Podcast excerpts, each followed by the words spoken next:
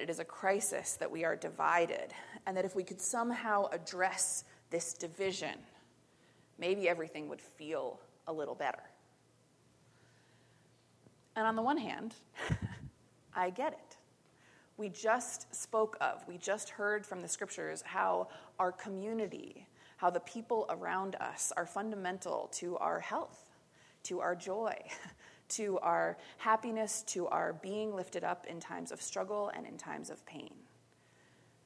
Being one with the people around us, being one with God, being one with a sense of love towards ourselves and others is a beautiful gift that we pray for in the communion liturgy every single Sunday. And yet, and yet, I am convicted that there are worse things to be than divided. Amen. And I keep hearing... I keep hearing that that's what we should address, when in fact, I think sometimes when we are divided, it is important to prioritize coming together over all else. But when what we are divided over is, is it wrong to be racist or not? The answer is not to meet in the middle. That's not the kind of unity we're searching for. When our question is about who to be and fundamental moral questions of what's going to happen to real people in the world, meeting in the middle is not always the way to approach our division. There are some things that are worse than being divided, and cruelty and oppression and children in cages are some of them. And so the question is, the question is, how do we value coming together as a community? How do we value being able to approach each other across lines of difference, which is important and a spiritual skill that everybody should learn, without pretending as if unity or the idea of unity wins out over all other things? Because I want to say that that kind of unity is not the kind of unity that God is inviting us to. A kind of unity that requires force over or silence of some of the people inside the unity is no kind of unity at all. Oneness must involve, if it is to be valuable and good and something we work for, the health and flourishing of everyone in that oneness, and not only the health and flourishing of some of them over others. So it's not that I'm anti-unity. It's that I think the thing we call unity most often isn't. Most often isn't. And this is particularly true in our churches. I hear a story from many folks who have come to Urban Village from places that are extraordinary churches that do really good mission, that have wonderful worship, that care for people, but where the price of unity was queer people having to hide who they were and who they loved at every step of the way. That's not unity. Because when God made people to be queer, God wanted communities where they could be themselves. And if unity requires hiding who God made you to be, it is no unity at all. And the other rough thing about unity is that we talk about it like it's about ideas. We talk about it like it's about the stuff we think about, right? Like it's an abstract concept.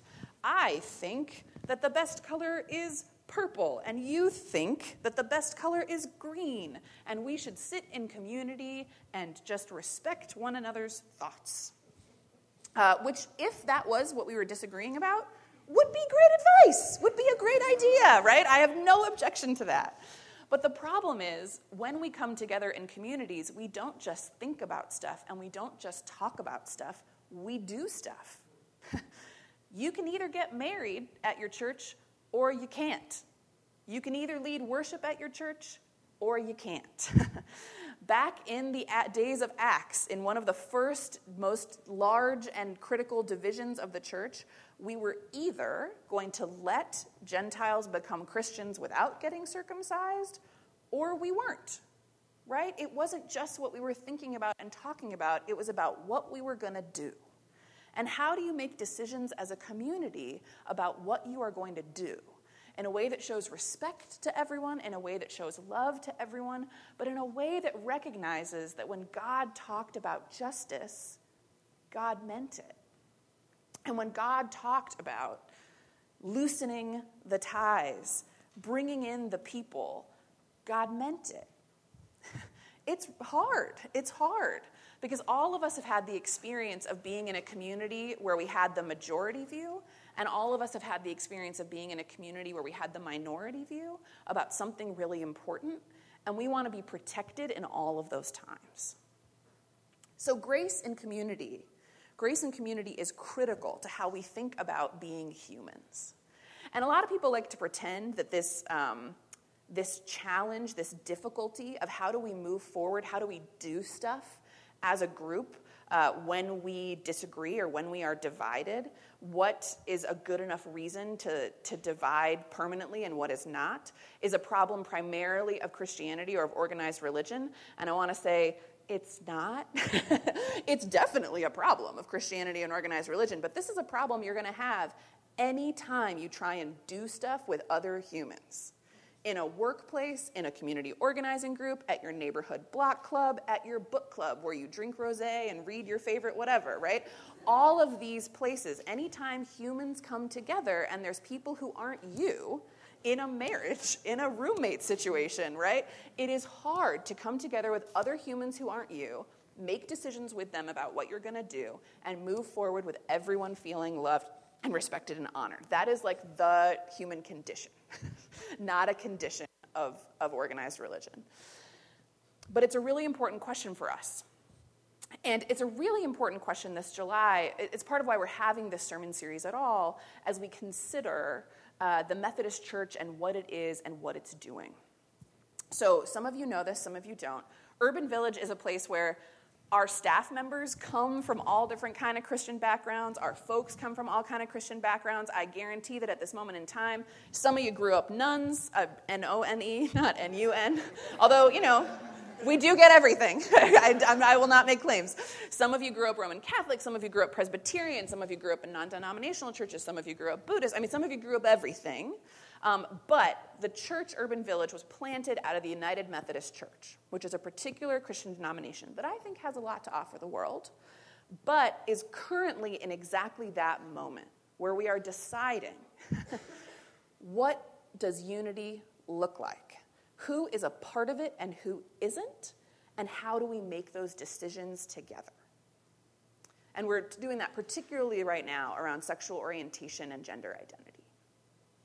So I'm going to explain a little bit about that in a minute, but first I want to give you some background on how this grace and community stuff has worked in Methodism over time.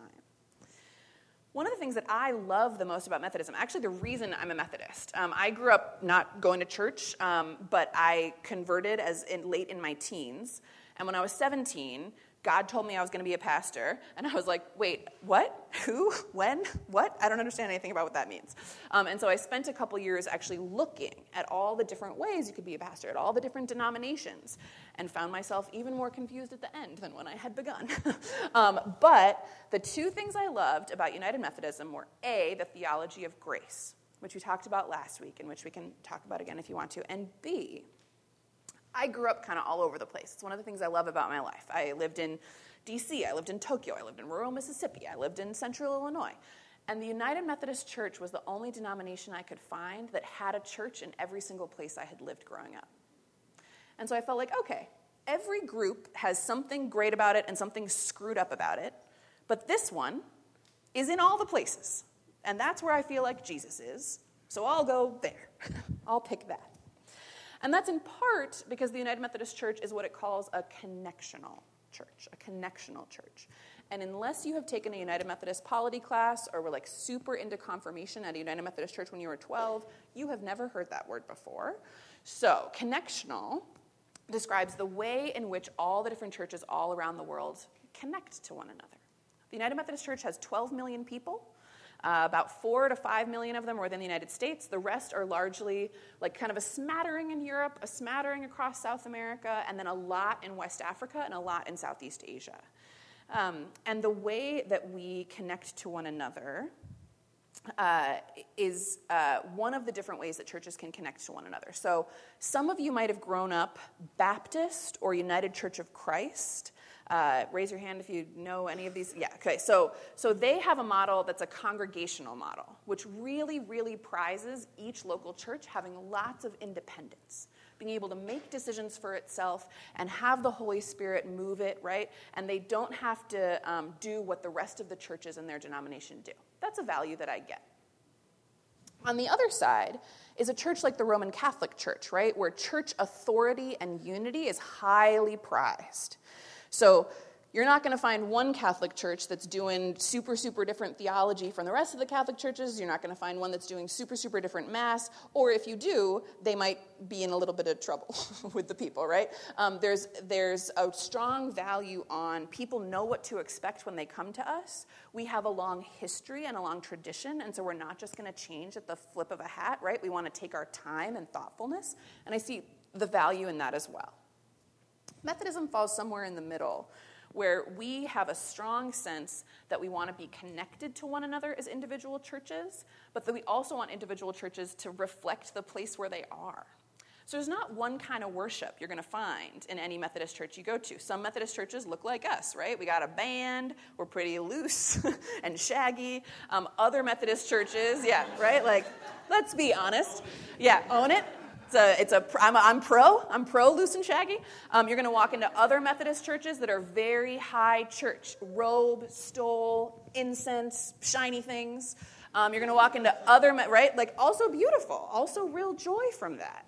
Um, you're going to walk into Methodist churches that have a very uh, uh, much more charismatic, like three-hour worship, lots of music, lots of passionate, right, um, and all that is good. And you're also going to find a lot of theological variation, um, different things being preached at these churches. It's not always going to be the same. But where we come together is often how we act in the world, so mission. Um, so one of the things you heard about Brian, this event that he invited us all to, this uh, fundraiser that's going to provide free legal services to immigrants in our area, is a ministry of the United Methodist Church. We joined together with three hundred other churches in northern Illinois, some of which are in tiny little towns out by the river by Iowa, some of which are in the middle of the city, some of which are large, some of which are small, and we all pool our funds and our time to make sure that we can provide legal ser- services to immigrants, because that's really important and no one church can do it on their own. Another big value of that missional connection is um, we have what I think is one of the best, best um relief organizations in the world, something called the United Methodist Committee on Relief. All that money, again, is pooled from all twelve million Methodists across the world. We are the first in and the last out to almost any hurricane or humanitarian disaster you could name. Really, they do extraordinary work, and I always know I can trust it. These are some of the great things about coming together. Another is just that people recognize the name. um, I had an experience at a church that I was pastoring before I came to Urban Village um, that was really tragic and challenging, where, where someone within the church, um, they and a family member were on a vacation in another state. So they were hours and hours away from um, Illinois where they lived. And one of the members of the family passed away suddenly. One of the best people I've ever known, and it was just this tragic, awful moment. Um, And their family member called me and just did not know what to do. They're in a place where they don't live. They've experienced one of the most traumatic things you can experience. I just Google Maps United Methodist churches and started calling them. I started calling every single church I could find that was within fifty miles of where they were. And within three hours, there were three United Methodist pastors praying with her at the hospital. I think there's a significant likelihood Um, that those pastors really fundamentally disagree with me about some points of theology. And that we would be really surprised by what our churches do and how they act and what they value. Um, but I will never forget and always be grateful for the way that they showed up for someone who I could not show up for and who needed them desperately. It's one of the most um, like moving and valuable things that anyone has ever done for me and for my community. So that's what connectionalism can look like. where we really disagree about some stuff, but on other stuff we come together and do good in the world. And it can be a joy. But there are still points where divided is not the worst thing we can be, where we can't prize unity over others. And so that's what we're thinking about now.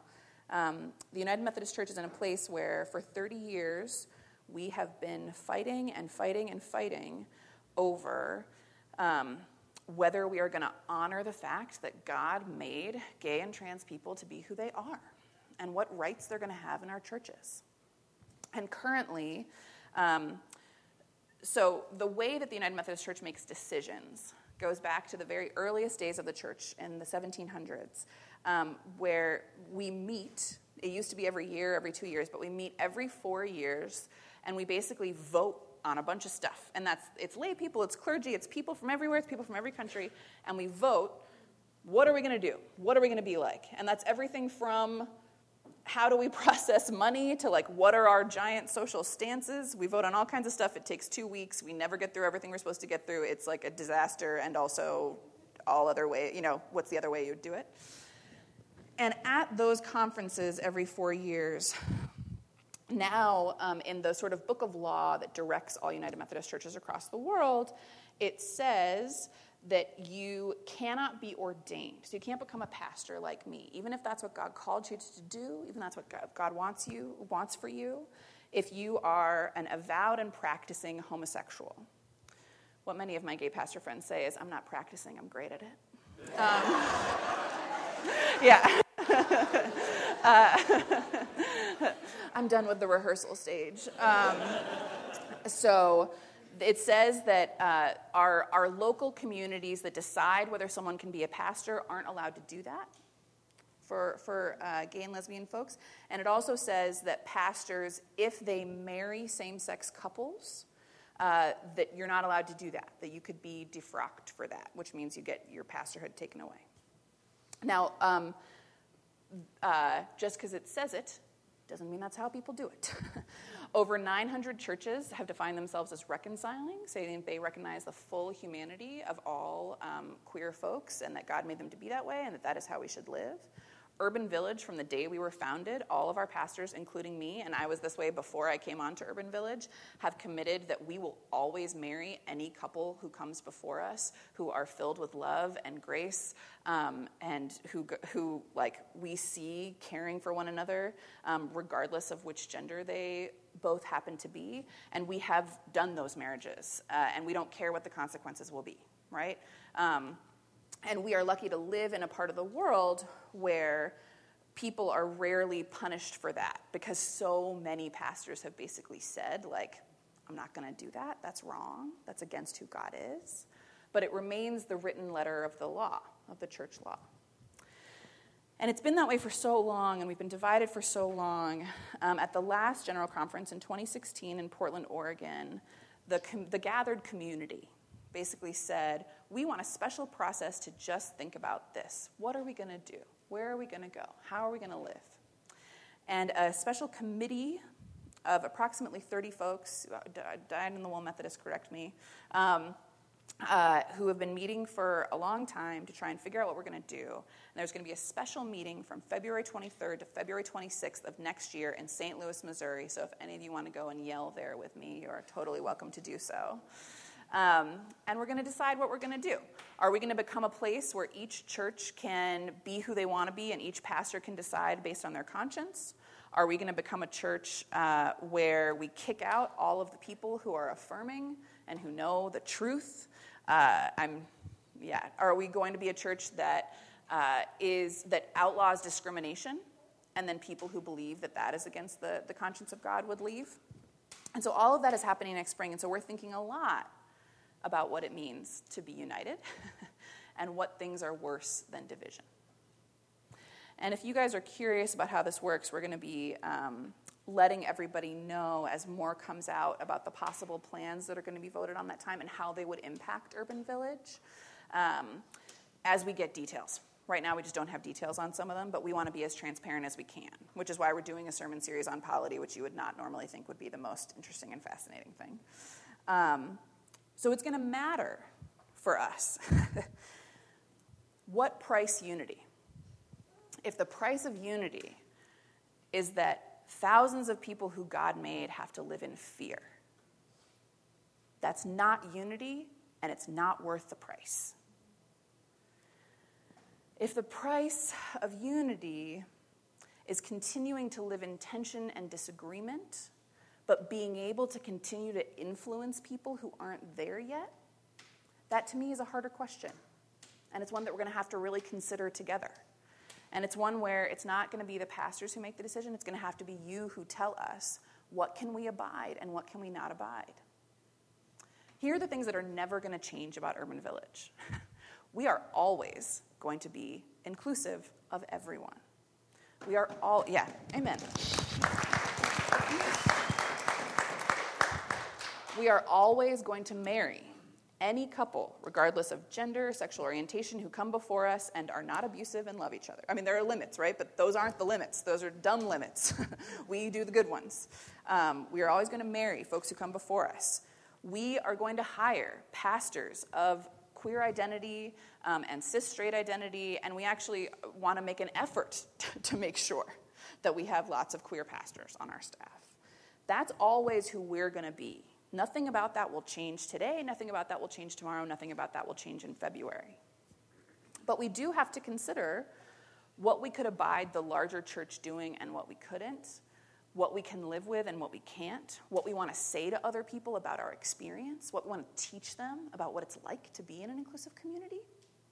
And those are all responsibilities we have as a part of a larger church that has not yet learned the truth about how God made queer people, and if you don't see the gift that they are, you have missed out on who God is. That is a good news that we have that the rest of the church needs to hear, and so we're going to try and figure out how to share it. And we want to hear from you what you think needs to happen. When the details of different plans come out, which ones you could live with and which ones you couldn't, and which ones you want to advocate for, and what you want to say to other people in the church who don't understand, and we want to be carriers and bearers of those messages. So if you have questions, we're going to have another United Methodist Q and A after worship on July twenty-ninth, where we're going to talk about all this stuff. But I want to come back to the scripture before we end, and I want to come back to, at the very first conference ever, where people started making these decisions, um, there were only ten people, which must have made it easier. There were ten pastors in the Methodist movement in the seventeen forties, and here is what John Wesley, who was the founder, said. The first preliminary question was proposed. This is in seventeen forty-four. How far does each of us agree to submit to the unanimous judgment of the rest in every practical point, so far as we can without wounding our consciences? Which is really a pretty good question for most of what you're going to do in life. How much can you get along with other people? How much can you make your goal to make things work, to live in community, to tolerate as much difference as you can?